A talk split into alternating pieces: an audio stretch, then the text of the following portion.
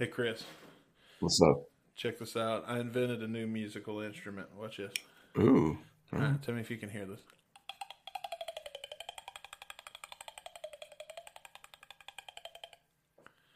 Can you hear that? I heard that. Sounds interesting. Sounds like Woody Woodpecker. All it is is a straw. It's a McDonald's straw. All right, now check this out.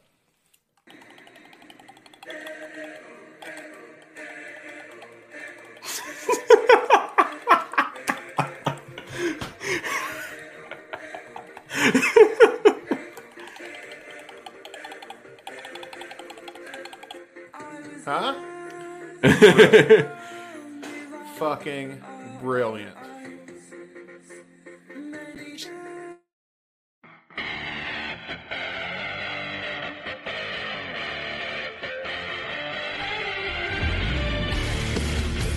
Ladies and gentlemen, welcome to the Guns in Radio podcast. And now, give it up for your hosts, Chris Caputo and Dustin Bones.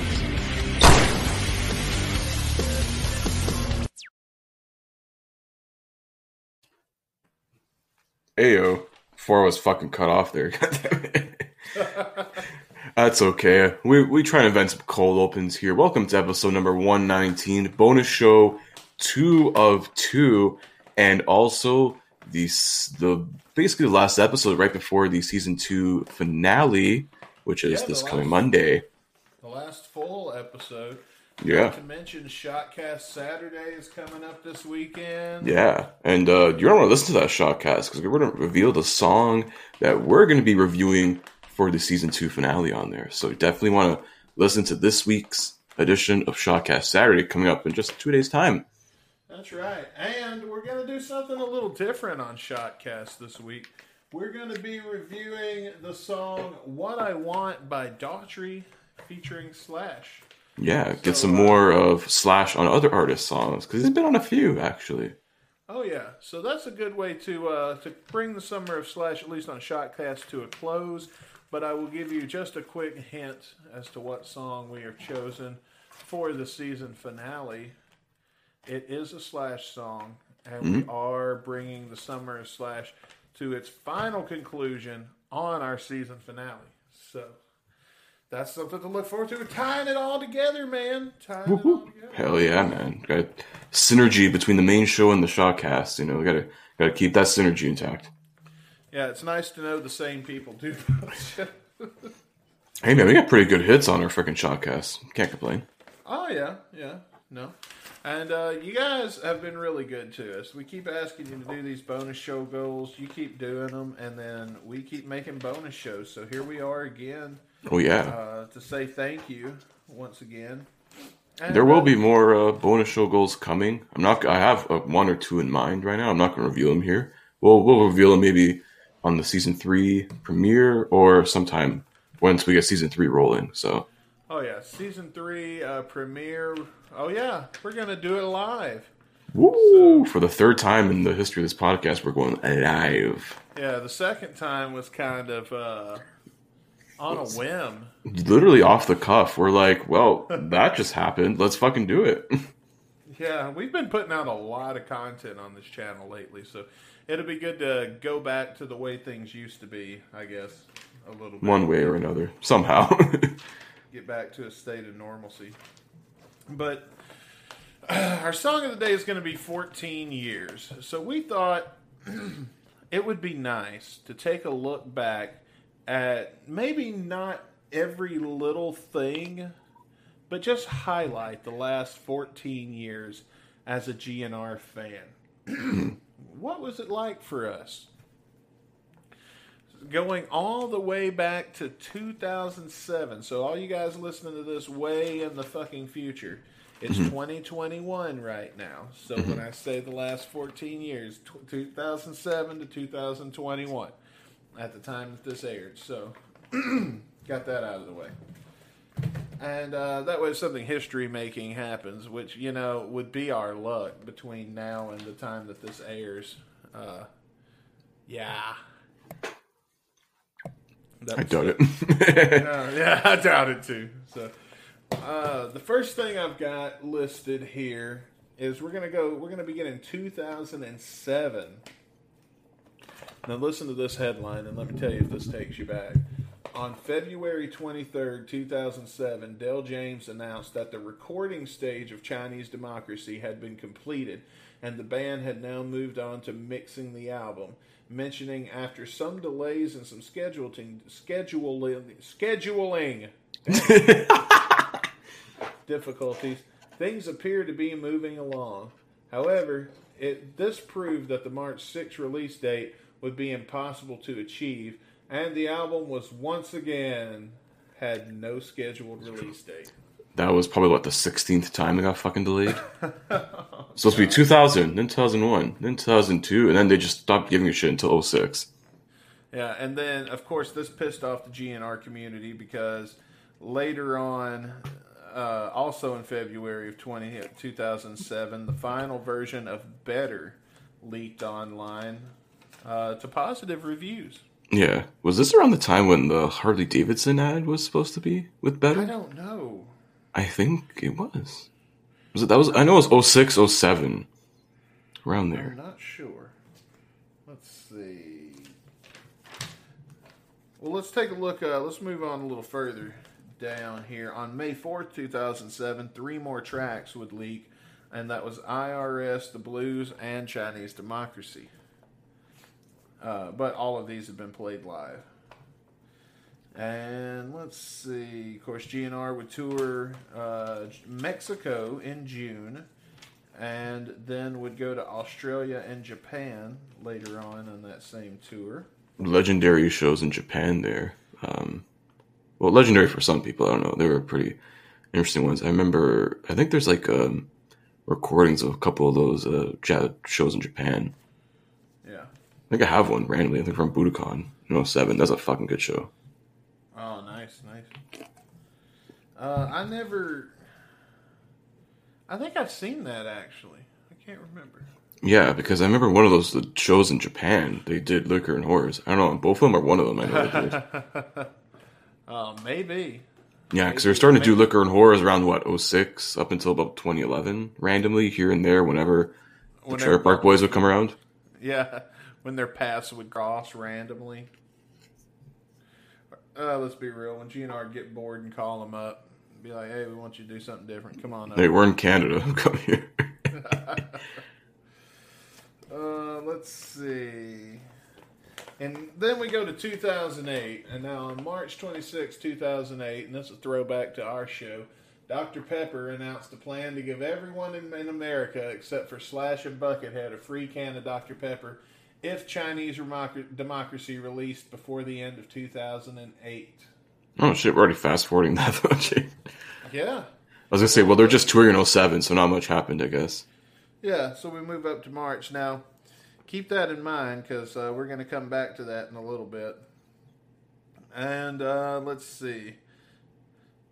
Amidst rumors in April of 2000, this is April of 2008, amidst rumors that Chinese Democracy would be released soon, nine tracks supposed to be from the album were leaked to a website, but were quickly removed, and this was on June 19th but were quickly removed due to a cease and desist letter from the band's label. Six of the leaked tracks had surfaced previously in some form or another, while three were brand new. The let's see, these songs were. Uh, it doesn't tell what songs they were. The leaked songs were more fleshed out than the previously heard tracks, and on July 14th, Harmonix, in conjunction with MTV Games, officially announced the release of a new song from Chinese Democracy called Shackler's Revenge Oh man, I remember when that happened. through the game Rock Band 2. I fucking remember that happening. I was like, holy shit, we're getting a new Guns N' Roses song in Rock Band. Just fucking nuts. That is pretty cool.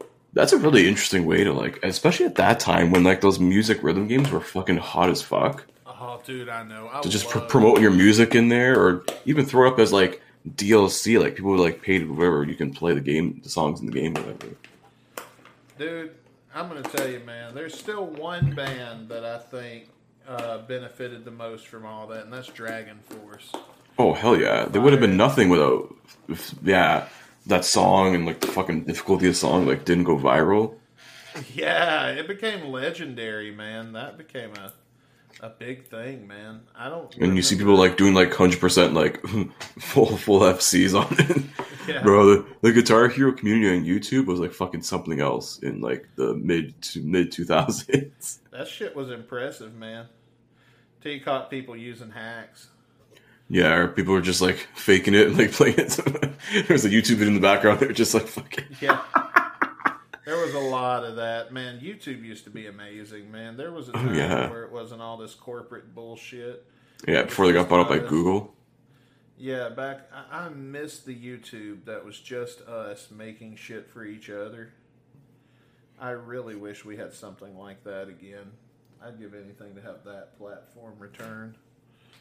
Uh, but alas, it's one of those things of yesteryear. Now the kids these days don't have the attention span, so they got TikTok. Yeah, no one has the attention span nowadays. Please. Uh, let's see. On October 10th, 2008, the song If the World debuted at the d- during the end credits of the Ridley Scott film Body of Lies. Now, I didn't know that one. Yeah, starring one Leonardo DiCaprio. Fun fact. yeah, this is like an interesting like marketing thing they're doing for this. Put a, here's a song in Rock Band. We'll throw a song here at the end of some movie, Yeah. which I'm pretty sure back then probably still cost a pretty penny. I don't know. Yeah, but you can only get the fucking album at Best Buy. Come on, that was stupid. Yeah, that was that was not a smart thing. Speaking of which, uh, Chinese Democracy, the band's sixth studio album, and its first since 1993 Spaghetti Incident, was released on November 22nd, 2008. The, the album had an estimated $14 million in, percu- in production costs, making it the most expensive rock album to be produced in music history. It debuted on number three on the Billboard Top 200 but quickly undersold expectations despite generally positive critical reception. Yeah, well, I think what hurt the sales probably was you know the Best Buy exclusivity coming from that. like, that was that stupid. fucking hurt it. But I think by then, like, because I think the reasoning why for that, because like this album's been in you know fucking production hell for years, and they're like, well, let's you know make a quick buck here. Here at Best Buy, buy a, they pretty much bought what probably a million copies of this album already. So it's like even if you buy it one million copies, like one dollar of a, fucking CD, whatever. There you go. They already made a million dollars. So that's probably why, because they're like, let's make like at least something back from this, and then we'll see whatever we make from whatever other sales we have. Which I get it, but like it's kind of fucking stupid at the same time. Streaming though back. Yeah. Well, not at all. I mean, I remember And like a week. It's not in everybody's town like Walmart is. Like in No, it's true. If it was a Walmart thing, like sure, that would have been fucking amazing. So that's worked for a lot of other artists where they had Walmart exclusive, you know, releases at least for a time. Best Buy is not everywhere like Walmart is. And let me ask you something: if the Walmart, if your local Walmart is ten minutes away, or Best Buy is an hour and a half away, and Guns N' Roses released a new album, you're not going to drive the hour and a half in 2008 to go get the fucking album. You're going to bootleg it off the internet like everybody else. Yeah. Or like everyone else did, probably when it streamed a week earlier on MySpace. Yeah. Yeah, that was actually on the official Guns N' Roses MySpace. Remember MySpace, kids? Ah, Remember your top eight? Yeah. You would have been in our top eight listeners, all eight of you. yeah. All eight of you on gunsandvideo.com. Uh, this, but this is the big story. All right. On November 23rd, the day after the release of Chinese Democracy, uh, Tommy Tony Jacobs, Dr. Pepper's vice president of marketing, announced that a free soda coupon campaign for 24 hours would go on on Sunday, November 23rd. However, due to heavy volume on the server throughout the entire day, it was impossible to submit for a free coupon. Oh yeah. So they it was a smart marketing idea, but you didn't, you know, plan anything fucking forward than, you know, announcing the thing. So yeah, they really Just- did give the coupons though, because Rick's got one. Yeah, they So dude, if you were lucky enough to fucking get one, sure. But like you gotta anticipate the worst, man, with a lot of these things. Uh, let's see. On February 6, 2009, Axl Rose gave his first interview in nine years when he sat down with Billboard's Jonathan Cohen. I thought it said Coachman at first, and I was like, oh, oh. I was gonna say even before that, didn't he do like the, the thing on the forums? I'm not sure. I don't have anything. Yeah, that was December of 08. I remember he was on the forums on some. I don't know if it's like my GNR or one of those fucking forums. They're doing like a somebody q&a Yeah, where somebody picks out the questions for. Yeah, he was doing like a Q and A on for the forums and shit. Yeah, I mean that was cool of him to do though. Uh, let's see here. Also, in that interview, Rose stated that there's no chance that he would ever agree to a reunion with Slash. Not in his lifetime, kids. He did say, however, that he would be open to open to working with Izzy Stradlin and Duff McKagan again. yeah, I've seen, you know, Izzy showed up a bunch of times in like those few years as well. I think between what 06 and even like up into like 2011, 2012. Yeah. Even Duff too, I think. He filled in for Tommy Stinson. I don't know, maybe that was after. No, Those years, I know. no, no, he, he filled in during the Tommy Stinson era. Yeah, I remember when Tommy was out doing stuff with the replacements. I think that was Yeah. 2014, I think. Yeah, in Mexico. Yeah.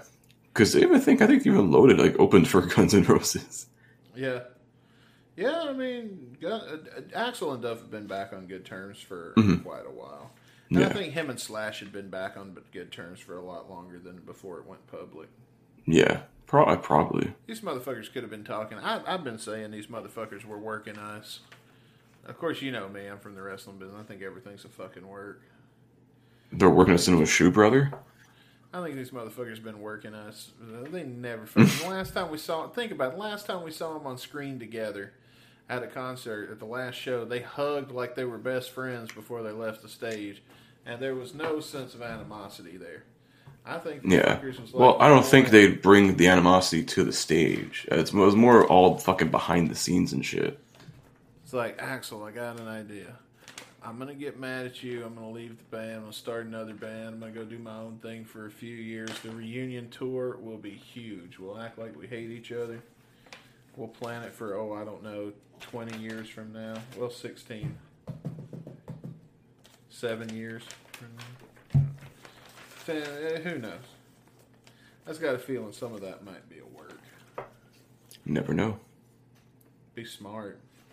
I don't know because keep Team Brazil keeping that thing quiet.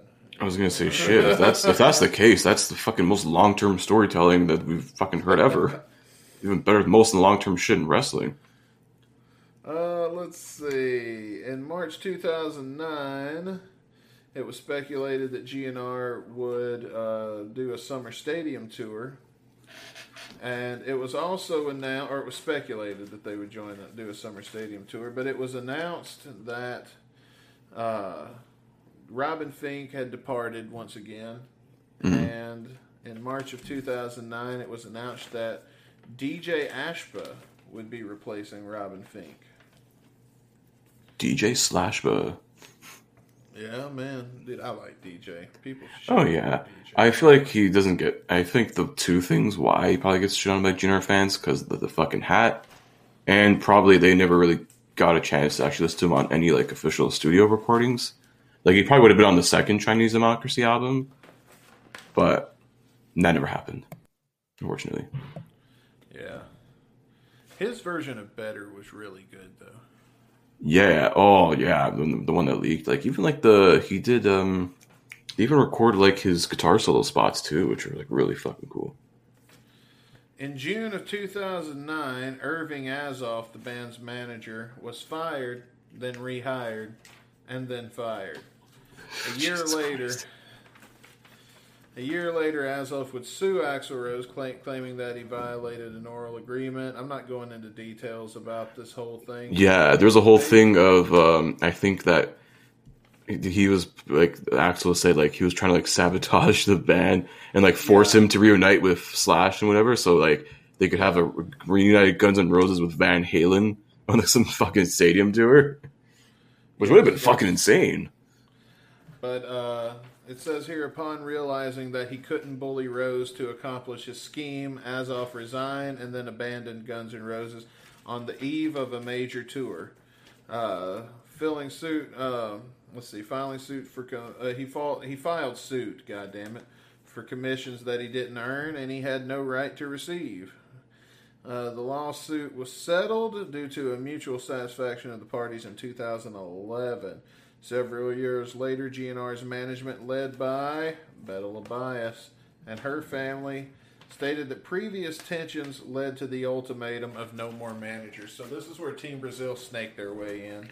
Pretty much, because there was a few apt, like leading up to. I think like it was like still Doug Goldstein up until what, like the late '90s, early 2000s, and then it was fucking some other dude. Oh, Merck Mercuriadis, and then I guess the, they got he fired.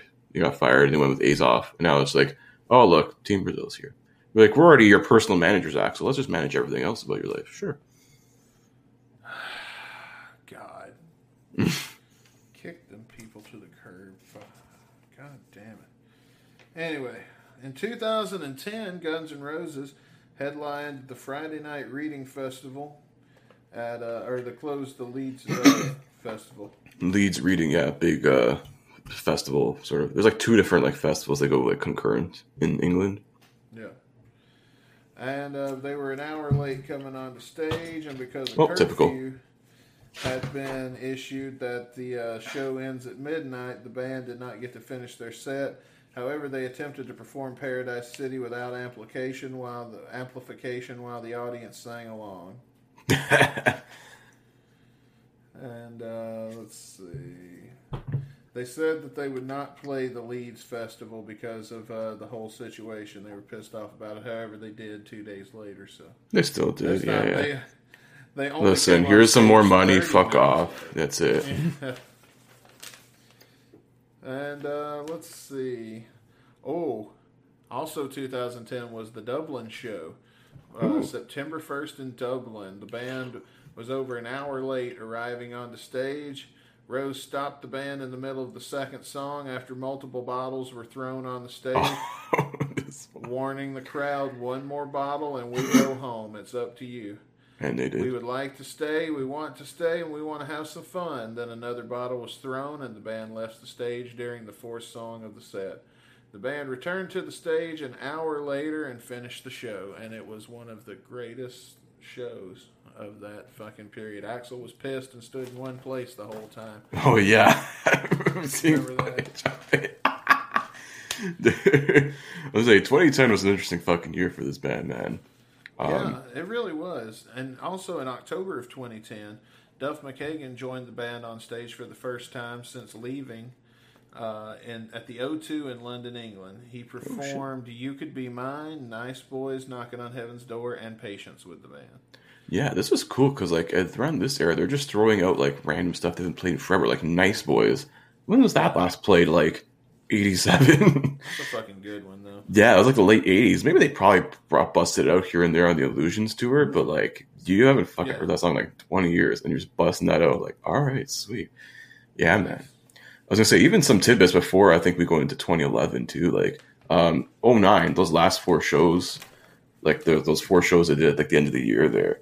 Um, Tokyo Dome, that was the longest Guns N' Roses show from what I remember. I think up till then, and then it was beat out later on. But that was the longest show of the Chinese Democracy Tour. I think that was the longest show for a long time.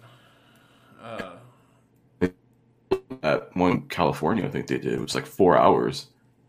I mean, later on, yeah. But that was during the that was after Slash and them came. Yeah, that was. Yeah, that was 2017. I think was like the end of um, that that leg of not in this lifetime. Uh, going back to the Duff McKagan joining him on stage in 2010, uh, this is uh, the story. It says apparently that appearance by Duff was a spur of the moment decision, as he and Rose happened to bump into each other staying in the same hotel. Rose told the audience that there was a guy at the end of my hallway playing this music all loud and shit, playing all this half loud music and shit. So I went, "What the fuck?" And then I said, "Oh, it's Duff."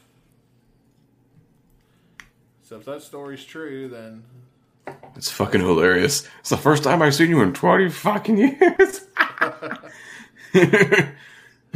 now we get on to 2011. Woo! Here's some good memories for everybody. Guns N' Roses performed Rock in Rio 4 on October 2nd, 2011 during heavy rain. Uh, the infamous yellow raincoat Axl. Yeah. uh, Bumblefoot stated that due to the conditions, it was the worst concert he'd ever been a part of. I fucking agree. I agree. Well, I think when you decide to put a stormtrooper helmet on and like try and play a solo with like something blocking your fucking vision, yeah, it's gonna be pretty shitty. Yeah, I think he was just trying anything to try. Oh my god! And especially like in South America, those fans like ripped him ripped his ass apart for screwing up the "Welcome to the Jungle" solo. Yeah, they're not very forgiving. Bumblefoot's They're not, amazing guitarist, though. Oh hell yeah! Uh, two months later, during a performance in Nashville, Tennessee, Civil War made its return after an 18 year absence. Jeez. Also in 2011, Axl Rose gave his first TV interview to Eddie Trunk and the other dudes. I don't know their names. Oh, it was metal- VH1 that metal show. Yeah. Yeah.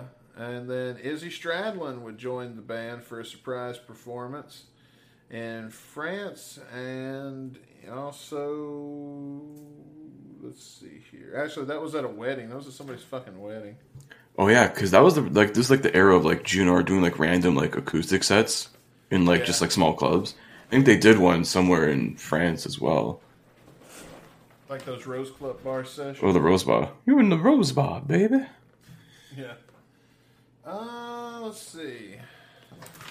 On December 7th, 2011, it was announced that the classic lineup, and they did state the classic lineup a million fucking times in every bit of promotion. They wanted hmm. you to fucking know that that wasn't the band. It wasn't about the band. It was about what used to be the fucking band. Mm-hmm. Would be inducted into the Rock and Roll Hall of Fame. I think Matt Sorum was included in that too. Yeah, here's something. cool. Yeah, going to be the classic lineup. This was a Yeah. scheme to try to get Axl to reunite before he was ready. I think yeah, possibly too. I mean, uh, uh, Why but poor they- Gilby got fucking snubbed. Why would they, exactly? Why would they do Matt Sorum, but they wouldn't because Steven Adler couldn't drum a whole tour. This was a Yeah. setup. This was a setup to try to force Axl to reunite again, and it didn't fucking work. Like he saw through this shit, but he didn't want to say he saw through it and piss off the fans and come off as an asshole. Mm-hmm. Because then it'd be exactly what it was. Everybody calling Axl an asshole for not showing up. But he was smart enough to see through this bullshit, and so was Izzy Stradlin. But you know what? Izzy didn't get near as much fucking hate for not showing up. yeah, because people figured he wouldn't. I mean, Izzy's not the guy to show up to public shit like that anymore. At that time, no. I don't know. Dude was fucking off on his tour bus writing his like 17th album or something. One thing that's really cool about this, I've told you about my best friend Reese. Mhm. Uh, he he was in town a couple of weeks ago, Mm-hmm. uh, hanging with me, and uh, his favorite band is the Red Hot Chili Peppers. And it was really cool to me that both of our favorite bands uh, went into the Hall of Fame on the same night. So I just want to say that that was really neat. Um, let's see. But a lot of people thought this was when the reunion was going to happen. But uh, fast forward to April. Of Mm-hmm. I mean, it would have been a perfect like, yeah, that would have been a perfect launch off point if big if in quotes there was supposed to be a reunion. Yeah. So April 11th, 2012, Axl Rose released an open letter to the Rock and Roll Hall of Fame, uh, GNR fans and whom it may concern, saying that he would not be attending the induction. He stated, I respectfully decline my induction as a member of Guns N' Roses to the Rock and Roll Hall of Fame. Uh, he called it a complicated and an awkward situation. And after the ceremony, he released a statement on the band's Facebook page apologizing to the city of Cleveland uh, and detailing reasons why he was not attending. He said, I still don't exactly uh, know or understand what the hall is or why it makes money or where the money goes, who chooses the voters, and why anyone on the board decides who of all of the out of all of the artists would contribute to the genre is officially rock enough to be in the Hall of Fame. And he's not fucking wrong about that. He hit it straight on straight on the head, man. Yep. Uh, let's see. But then April 14th uh, was the first of what we thought for many years would be the closest thing to a GNR reunion we would get when the classic lineup of Guns N' Roses slash Duff McKagan, Gilby Clarke, Steven Adler, Matt Sorum were all reunited at the Rock and Roll Hall of Fame. The group performed uh, Mr. Brownstone, Sweet Child of Mine, and Paradise City with Myles Kennedy as the vocalist in Rose's absence. Mm. And uh, yeah, it was all a really great day. Uh, that was still a good day, even without Axl. That was really cool. I'd say so, yeah. Go down. Also, in early 2012, it was announced that Guns N' Roses would start its up close and personal shows. The only T-shirt I got from that era that hadn't fallen apart yet. It's my up close and personal. The tagline was "Once in a lifetime." Me and Rick went twice. And uh, also, 2012 is when they did the residency in Las Vegas, Appetite for Democracy. That was the first round, I think, of the Vegas shows. Yeah, the last round of Vegas shows was the last time that uh, we'll get to that in a little bit. I'm sure it's going to be in here. Uh, this is also during uh, 2012. Uh, actually, the uh, it was recorded in 2012, but in typical GNR fashion, the DVD for Appetite for Democracy wouldn't be released until 2014. Yeah, two years fucking later. Jesus, it was a year later, sure, but fuck, two years really. Yeah. Def Leppard did a residency, recorded a DVD, recorded a whole fucking album while they were there, and released all of that shit long before the GNR one came out. Yeah, what the? F- I'd like to have went to that Def Leppard residency. That looked really cool to me. Damn right. Uh, also, we got the Bridge School benefit. Chris Ooh. Pitman and his epic towel happened in 2012. And Axl Rose in his battle with strep throat. Yeah, yeah, fucking. fucking, oh my god. I god, still don't believe it. that. That's bullshit. Uh, he was not fit. No, he forgot the words and they went into damage control. That's all. Yeah, it's like, where's my teleprompter? Uh, the Golden God Awards uh, gave an award to Axl Rose during. Uh, and let's see. it was like a lifetime achievement award or something. Like Nick Cage was there and gave it to him. Yeah, that's right. And uh, Duff McKagan joined GNR on bass for a few tour for a few shows in Brazil and Portugal.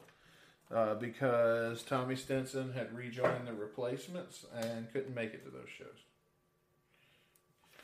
And then we fast forward to 2014. The band had its final residency in this iteration in Las Vegas at the joint titled No Trickery An Evening of Destruction. And I was there for the last two shows of this version of the band. To me, the reunion is great, but to me, all of my best GNR memories are from that version of the band. And I know a lot of fans out there aren't going to agree with me, or they're going to bitch about DJ or Bumble or whatever. I don't really give a fuck. That was my favorite era. That's where I had all my best memories. Those guys were really cool. The fuck Pitman was cool to me.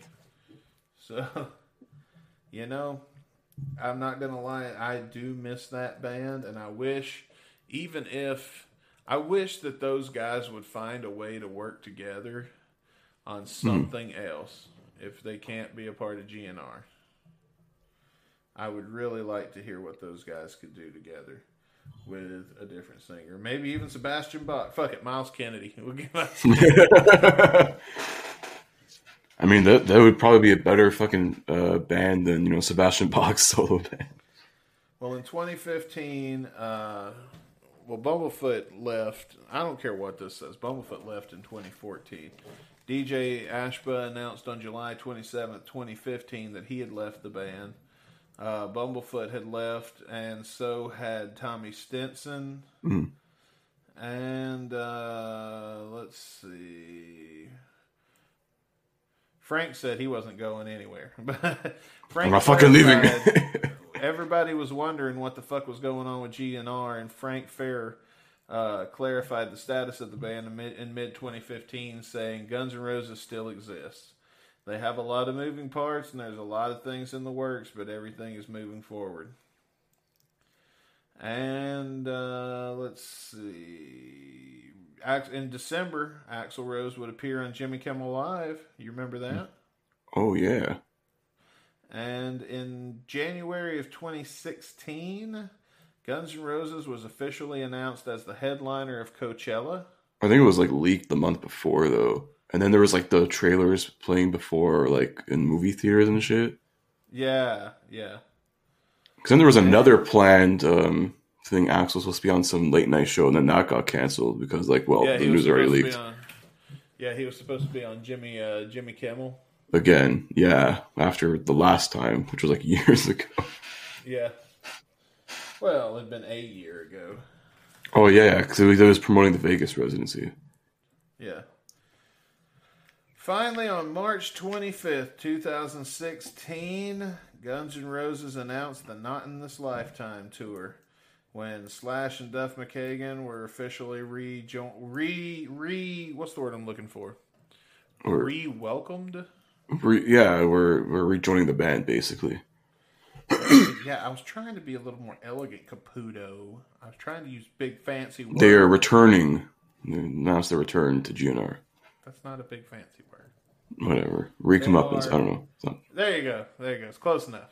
Perfect. uh, yeah, and it kicked off with a gig at the Troubadour. But before all of that happened, there was one more thing that took place. Let me find it on here. Oh yeah, that secret show at the Troubadour, man. That was some shit. Let's see. the first show back, and Axl breaks his leg. Chris Pitman Ah, yes. band just prior to this. In a drunken stupor, no more, no less. Yes. And uh, then let's see here. Previously announced some members at the Troubadour, and Melissa Reese was uh, brought in to replace Chris Pitman and Axl Rose. What was the thing that would happen that would mark the Troubadour show and show us that this tour of Slash and Duff reuniting with the band was definitely not cursed? Well, Rose fell off a monitor and broke his foot at the very first show. Yeah, yeah, but still, he trucked through it. He was a trooper. He played right through it, man. Got to Oh, give him yeah. respect.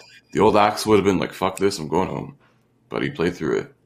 Damn straight. And uh, then he would sit on the throne. We would get the throne era of GNR for a little Uh, while. yeah, the first few months of 2016, even even leading into, uh, I guess where you're going to next with Axl DC.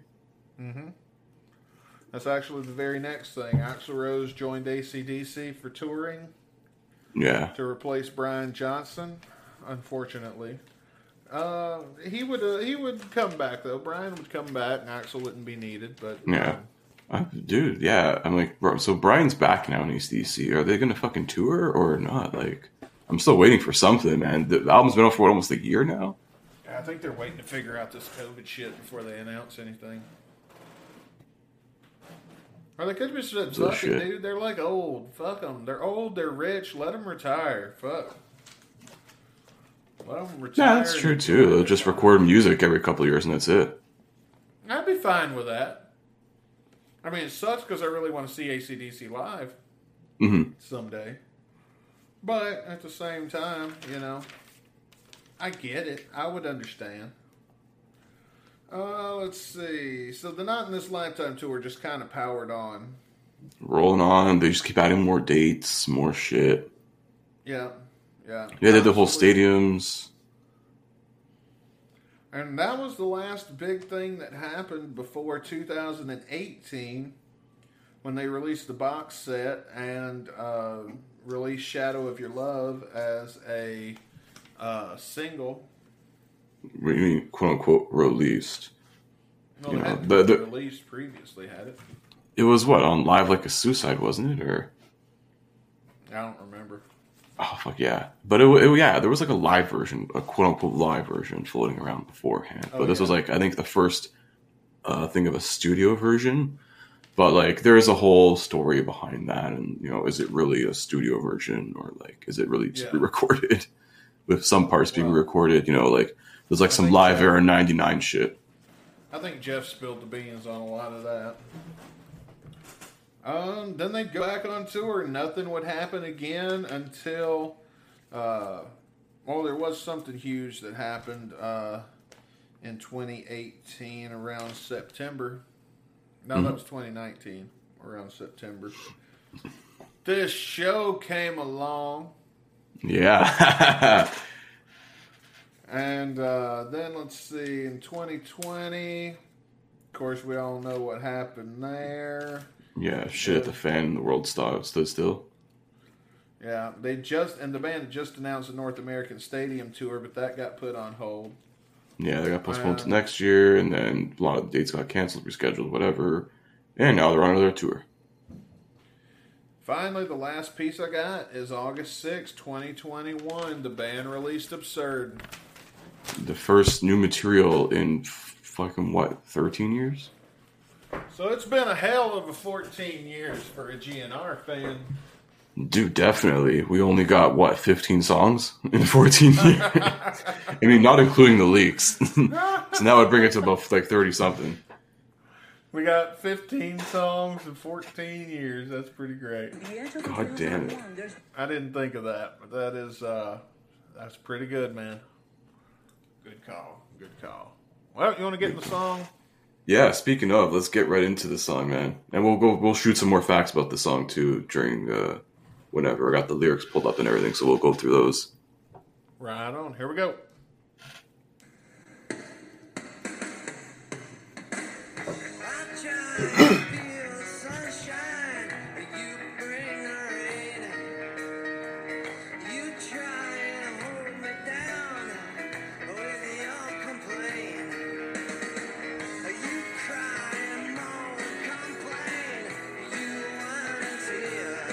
Man, Dizzy Reed is such a beast. I say this all the time when we get a song that features Dizzy in it, but goddamn, Dizzy Reed, he ain't no joke. Oh yeah, dude, he's rocking the fuck out of that organ on this track.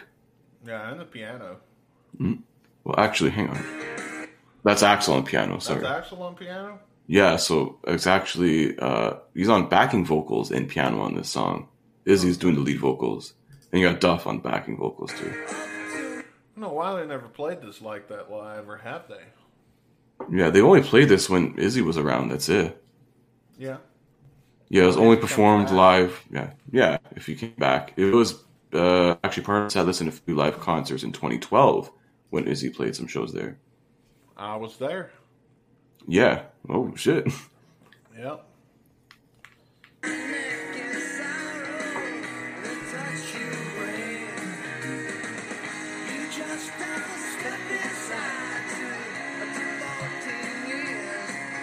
Got that old school rock. hmm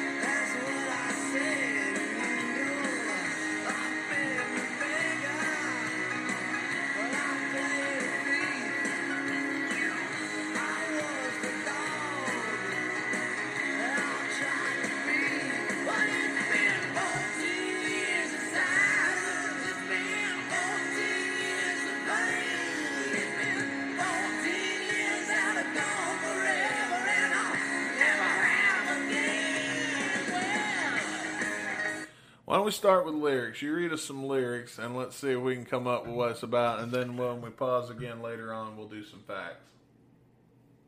Yeah. Um. So the first verse, I try and feel the sunshine.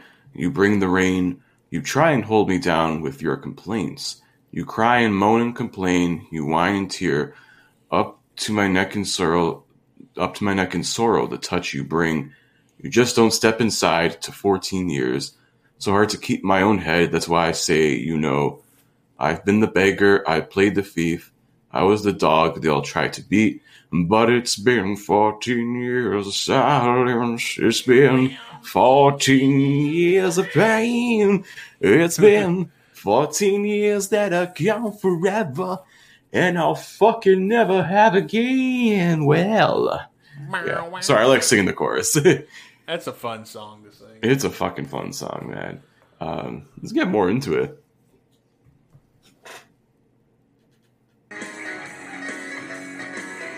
Just the way like the piano and like everything, the guitars, everything just like meshes so well. Oh yeah, dude. That's one I was talking about a lot when we were doing getting dizzy with it. That whole piano rock. I fucking love that shit.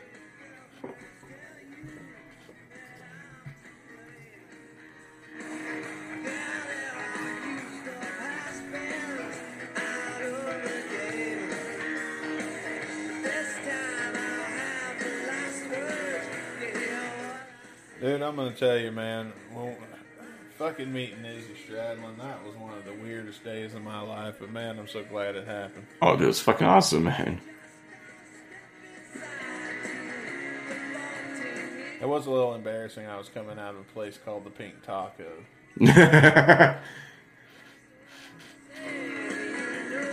Maybe he'll understand when in Vegas. Actually, I think he was a little more embarrassed because he didn't know where sound check was. So.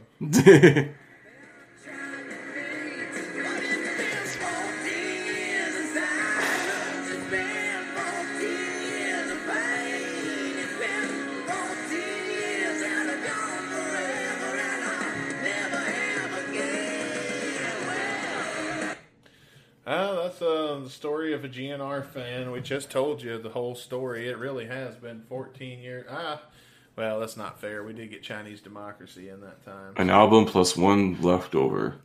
Two, Shadow of Your Love. Yeah, well, if you want to count that, that's a uh, that look whatever, sure. That didn't exactly uh, break the news like uh, fucking absurd did. Yeah, you know, we also got seven versions that moved to the city in that AFD box. I know, right? There you go. I mean, shit. God, be grateful, people. Yeah, man, you got like seventeen acoustic versions that moved to the city. Now. Yeah, right. damn right you did. You pack your bags and you move to the city. Oh God, not even a good song. Don't know. We'll we'll cover that song when it's day. Yeah, for sure. I'm looking forward to it actually. You got some facts about 14 years. Let's throw some facts there. Uh, so the title is a reference to the friendship between Izzy Stradlin and Axl Rose. Uh, apparently, they had known each other for 14 years. When the song was written in 1990, um, when Stradlin presented the song to Axl or song to Rose, Axl told him he was also working on a song called 14 Years. So he used parts of both of these songs to create song, to create one, basically. Yeah. So in this song, Axl Rose lashes out at critics who did not give or is this no? Is this part of it? Um. Yeah, so it says. Yeah, yeah, so Axl Rose lashes out at critics who did not give GNR credit for paying their dues. The lyrics reflect the destitute, poverty, dangerous circumstances they endured as they worked their way up. In concerts, Axl sometimes introduced the song by saying, This is for all those who have the impression that we're any form of an overnight success. Surprised didn't intro Get in the Ring with that. Oh, yeah. That was never played live. What the fuck? Get in the ring, was it? I don't think it was ever performed live. Maybe like once. Huh. I didn't know that. I don't think so. I gotta look that up after.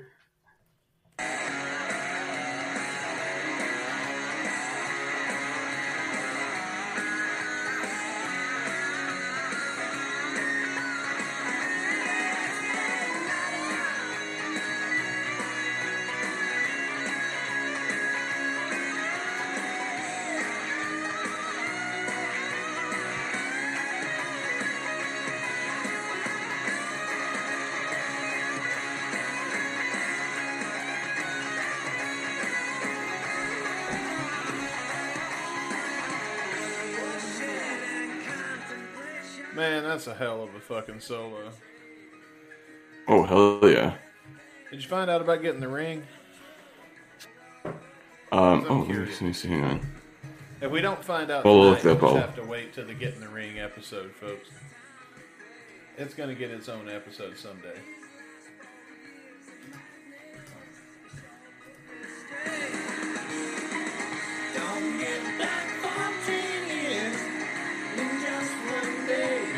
Shitty radio hosts singing along with the music. Everybody Everybody Hey, you can't help it, man. It's good shit. Just like a hooker, she said, nothing for free. That's my duck voice.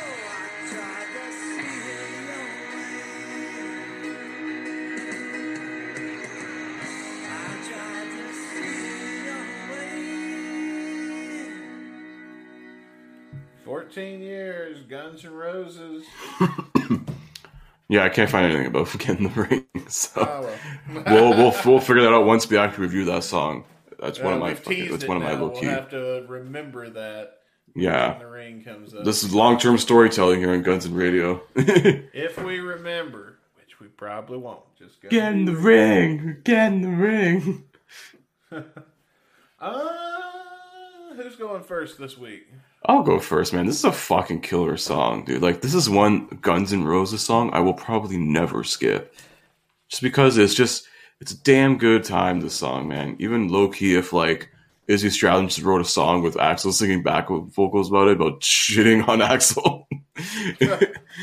just fuck your friendship. I I'm gonna make you sing a song about how much shit human being you are. So this is so this is Guns N' Roses equivalent to "Go Your Own Way" by Fleetwood Mac. Oh my god. Possibly. Pretty close. Possibly, man. But like everything just fucking flows on this track. The piano, the drums, the guitar, everything's like in sync. It's a damn good time. It's a damn good fucking jam. Um fuck it. Five out of five. This is one of the best songs on um Use Your Illusion too. So Oh yeah, I completely agree with you. Uh, I agree with you on just about everything, man. This song is definitely one that's currently in my playlist. Gets played pretty regularly. Uh, I love this song. Have a lot of great memories tied to this song, and uh, it will never be anything less than a five out of five in my book, as well. So with that. What are we gonna do for the season finale of the Guns and Radio podcast? Well, we're not gonna spin the wheel. We've actually decided what we Yeah. want to do. we, we But- swerved you again because I believe we said in the beginning of this episode that we were gonna Yeah, it's a swerve. Uh, swerve, bro. I'm you telling you, bro. Find out what is gonna be the song that we're going to review in the big season two finale of Guns and Radio. You're gonna have to come back this Saturday for an all new edition of Shotcast Saturday. But hey, it won't all be for anything because not only do we got what you want when we reveal what the song is going to be, but we also got what you want by Daughtry featuring Slash uh, to close out the summer Slash on Hell yeah, man. Saturday. What I Want, Daughtry and Slash. That's a fucking killer song. And uh, you're going to listen to a review of it on Saturday, the finale of the Summer Slash uh, sort of series here on Shotcast Saturday. Plus, we'll get to hear what we're going to cover Monday in our big grand finale. uh, season two. And now, for the last time, uh, for our last full episode of season two, we're signing off Mhm. before the finale, I should say. Yeah. Because that's more of a pay. That's more like the pay per view. This is the go home show. This is like Yeah. the Mon- this is like the Friday night SmackDown before the pay per view on Sunday. We got uh, and then there's like Velocity in the middle. That's what's Yeah. Get your C shows with the fucking jobbers. but man, thank you guys for uh, being there with us for two whole fucking years. Two years of silence. Dude, Two years of pain. It's so weird to think though about how long this has been going on. Like we've been doing Dude, this. it's we haven't missed an episode. We haven't missed that. a week in two years, we haven't. and hopefully we'll continue that trend. And we've done fucking double most of those weeks too. Yeah, sometimes we tape in advance. Uh, I know, I know.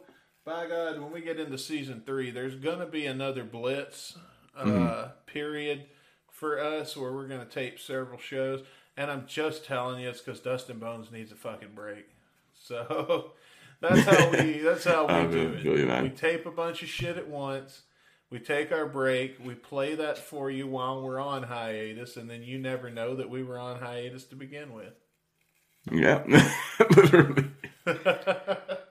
We've gone on what three different hiatuses during this and never missed a week. That's true. That's true. So, Always during the holidays. So.